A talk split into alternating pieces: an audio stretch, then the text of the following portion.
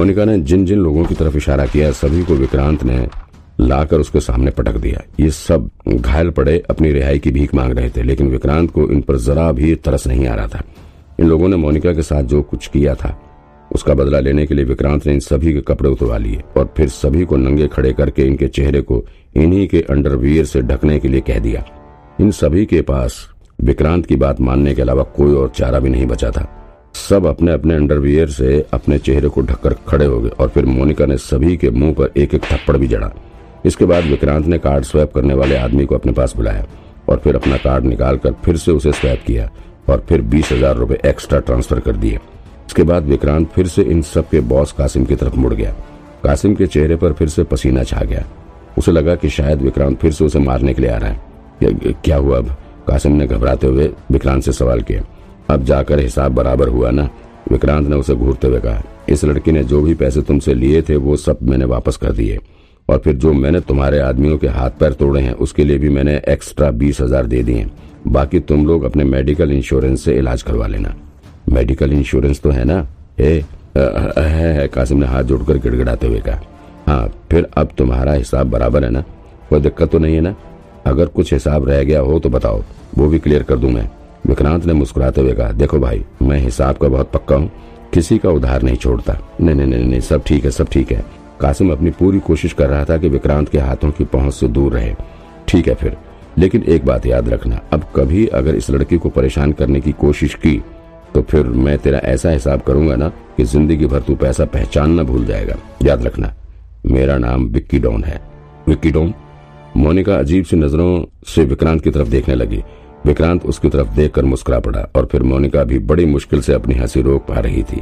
इसके बाद विक्रांत मोनिका को लेकर यहाँ से बाहर निकलने लगा। लकड़ी वाली सीढ़ी तो अब तक टूट ही चुकी थी तो विक्रांत ने पहले किसी तरह से मोनिका को हाथ से सहारा देते हुए नीचे उतारा और फिर खुद भी बड़ी सावधानी से नीचे कूद पड़ा। जैसे ये लोग इस घर से बाहर निकले, तुरंत ही मोनिका विक्रांत को पकड़कर ज़ोर ज़ोर से रोने लगी। Vikrant sir I am sorry I am sorry मेरी वजह से आपको इतनी मुश्किल झेलनी पड़ी। मैं मैं आपका पूरा पैसा वापस कर दूँगी। अरे, चुप रहो। पागल। शांत हो जाओ। विक्रांत ने उसके आंसुओं को पहुँचते हुए कहा। अब यहाँ बाहर निकलने के बाद विक्रांत को समझ आया कि ये पूरा फूलों के व्यापारियों का इलाका है। और जिस घर में वो अभी कासिम और उसके गुर्गों से भिड़ रहा था, वो भी किसी फूल के व्यापारी का ही घर था। इसीलिए यहाँ अधिकतर घर लकड़ी के ही बने हुए थे। विक्रांत अभी दो कदम ही चल रहा होगा, उसे कुछ ध्यान आया। वो पीछे मुड़कर देखने लगा। तभी वहाँ पर देखा कि जो आदमी ऊपर छत से नीचे आया हुआ था, वो कहीं नज़र नहीं आ रहा था। हाँ उसके गिरने की वजह से यहाँ पर कुछ फ्लावर पॉट्स ज़रूर बिखरे हुए पड़े थे। अभी विक्रांत इस घर को मुड़कर देख ही रहा था कि अचानक से उसे सामने वाली गली की तरफ़ से सात आठ लोग हाथों में डंडे और रॉड लेकर खड़े थे। विक्रांत को देखते ही उसमें से एक बोल उठा। वो रहा, यही है इसीलिए कासिम भाई को मारा है। ये वही आदमी था जो ऊपर छत से नीचे ज़मीन पर गिर पड़ा था। उन सबको देखकर मोनिका काफ़ी घबरा उठी। वो विक्रांत के पीछे छुपकर खड़ी होगी। अब क्या होगा सर? बहुत डर लग रहा है। हम्म, रुको देखता हूँ मैं इनको। विक्रांत अपना हाथ पीछे करके मोनिका को छुपाने की कोशिश करने लगा। ऊपर से लोग हाथों में रॉड और डंडे लेकर आगे की तरफ़ बढ़ने लगे। अब तक विक्रांत इधर उधर नज़र डालते हुए इस एरिया को पूरी तरह से समझ चुका था। ये एक बेहद घनी आबादी वाली बस्ती थी। यहाँ अधिकतर घर एक ही माले के थे और तो और। सब ज़्यादातर लकड़ी के ही बने हुए थे। इसके साथ ही घरों की छत बनाने के लिए प्लास्टिक या टीन शेड का इस्तेमाल किया गया था। विक्रांत ने सोचा कि अगर अभी यहाँ अंदर की गली में भागते हुए कहीं छुपने का ठिकाना ढूंढ लिया जाए तो फिर इन सब के हमले से बचा जा सकता है। यहाँ पर सबसे बड़ी समस्या तो मोनिका की सेफ्टी थी। विक्रांत को खुद को बचाने के साथ ही मोनिका को भी सेफ़ करना था। विक्रांत ने जैसे इन लोगों को खुद की तरफ़ बढ़ता हुआ देखा, वो तुरंत ही मोनिका का हाथ पकड़कर साइड की एक गली में घुस गया। और फिर खुद को फूलों के गमले के पीछे छुपा लिया। उसके पीछे पीछे भागते हुए ये लोग भी वहाँ पहुँच गए। जैसे एक आदमी की नज़र विक्रांत पर पड़ी, वो उसकी तरफ़ बढ़ने लगा। और फिर विक्रांत ने जल्दी से एक पूरा गमला उठाकर उसके सिर पर दे मारा। गमला लगते ही वो आदमी तड़प कर ज़मीन पर गिर पड़ा और उसका चेहरा मिट्टी से सन गया। तब तक दूसरा आदमी विक्रांत के ऊपर अटैक करने के लिए दौड़ पड़ा। लेकिन तब तक विक्रांत मोनिका का हाथ पकड़कर वहाँ से भागने लगा। वो गली के भीतर की ओर भागे जा रहा था। इसी बीच रास्ते में उसे जितने फ्लावर पॉट और गमले आदि दिख रहे थे, उन सभी को तोड़ता फोड़ता हुआ भाग रहा था, ताकि अपने पीछे आ रहे लोगों के रास्ते में अड़चन पैदा कर सके। ज़ाहिर है, ये सभी गमले यहाँ व्यापारियों के बेचने के लिए रखे हुए थे। इनमें से काफ़ी फ्लावर पॉट्स तो काफ़ी महँगे भी थे। जो लोग विक्रांत के पीछे लगे हुए थे, ये भी कोई मूर्ख नहीं थे। इन्हें पता था कि विक्रांत जिस दिशा में भाग रहा है, उधर आगे जाकर गली ब्लॉक है।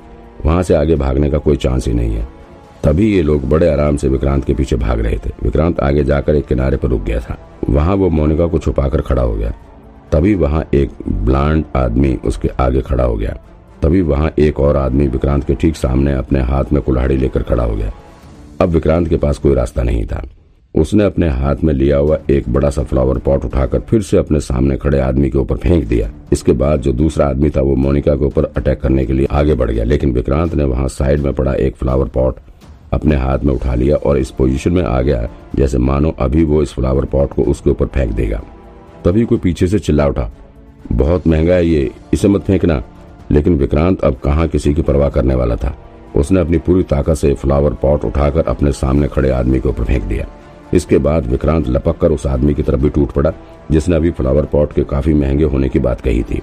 विक्रांत ने पल भर में उसके मुँह पर पंच मारकर उसे भी ज़मीन पर धराशायी कर दिया। इसके बाद जब विक्रांत ने देखा कि यहाँ से भागने का कोई और रास्ता नहीं है, तब उसने एक दूसरा गमला उठाकर बगल में बनी हुई लकड़ी के दीवार पर फेंक दिया, जिससे वहाँ लकड़ी टूटने से एक काफ़ी बड़ा सा सुराग बन गया। जल्दी चलो, विक्रांत ने मोनिका को इस सुराग में घुसने का इशारा किया और फिर जल्दी से सुराग के सहारे उस घर में घुस गया। दरअसल ये कोई घर नहीं था, बल्कि फूलों का गोदाम टाइप का कुछ था। विक्रांत मोनिका का हाथ पकड़े हुए बड़ी तेज़ी से इस गोदाम के भीतर से होता हुआ भागने लगा। लेकिन तब तक उसके पीछे वो गुंडे भी लग चुके थे। उन्हें रास्ते से हटाने के लिए विक्रांत ने मोनिका को एक लकड़ी की दीवार के पीछे सुरक्षित खड़ा करवा दिया और फिर उसने लपक कर अपने पीछे जा रहे आदमी को पकड़कर उसके मुँह पर जोरदार घूसा जड़ दिया और फिर उसके चेहरे पर भी लगातार कई सारे पंच मारकर उसे गोल गोल चक्कर लगाकर घुमाते हुए छोड़ दिया, जिससे वो भी दूर जाकर ज़मीन पर गिर पड़ा। तभी विक्रांत के कानों के बगल से एक चाकू सन्न की आवाज़ के साथ गुजर गई। सन सन एक के बाद एक तीन चाकू विक्रांत के चेहरे से इंच भर के फासले की दूरी से पार हो गई। अब विक्रांत नीचे झुकता हुआ फिर से यहाँ से भागने लगा। इस फूलों के गोदाम से बाहर निकलने के बाद वो दाई तरफ़ के रास्ते पर मोनिका का हाथ पकड़े दौड़ रहा था। यहाँ गली के दोनों तरफ़ लाइन से सभी लकड़ी के घर बने हुए थे और हर घर के सामने काफ़ी सारे गमले, फूलों के पेड़ और फ्लावर पॉट्स आदि पड़े हुए थे।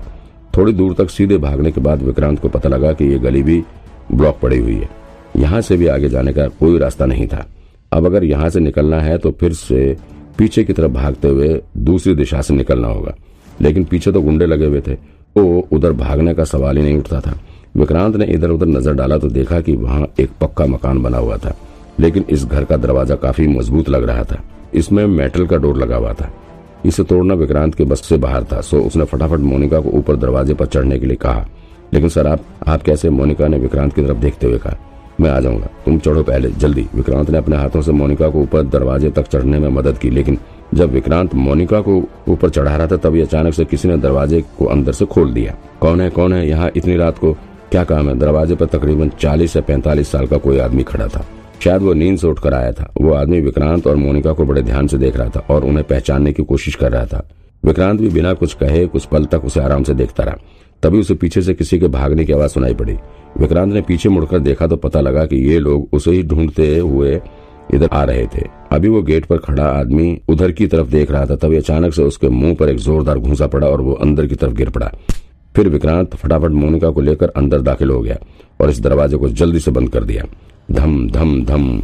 अब तक दरवाजे पर ये सारे लोग पहुँच चुके थे और दरवाजे को पीटने लगे थे।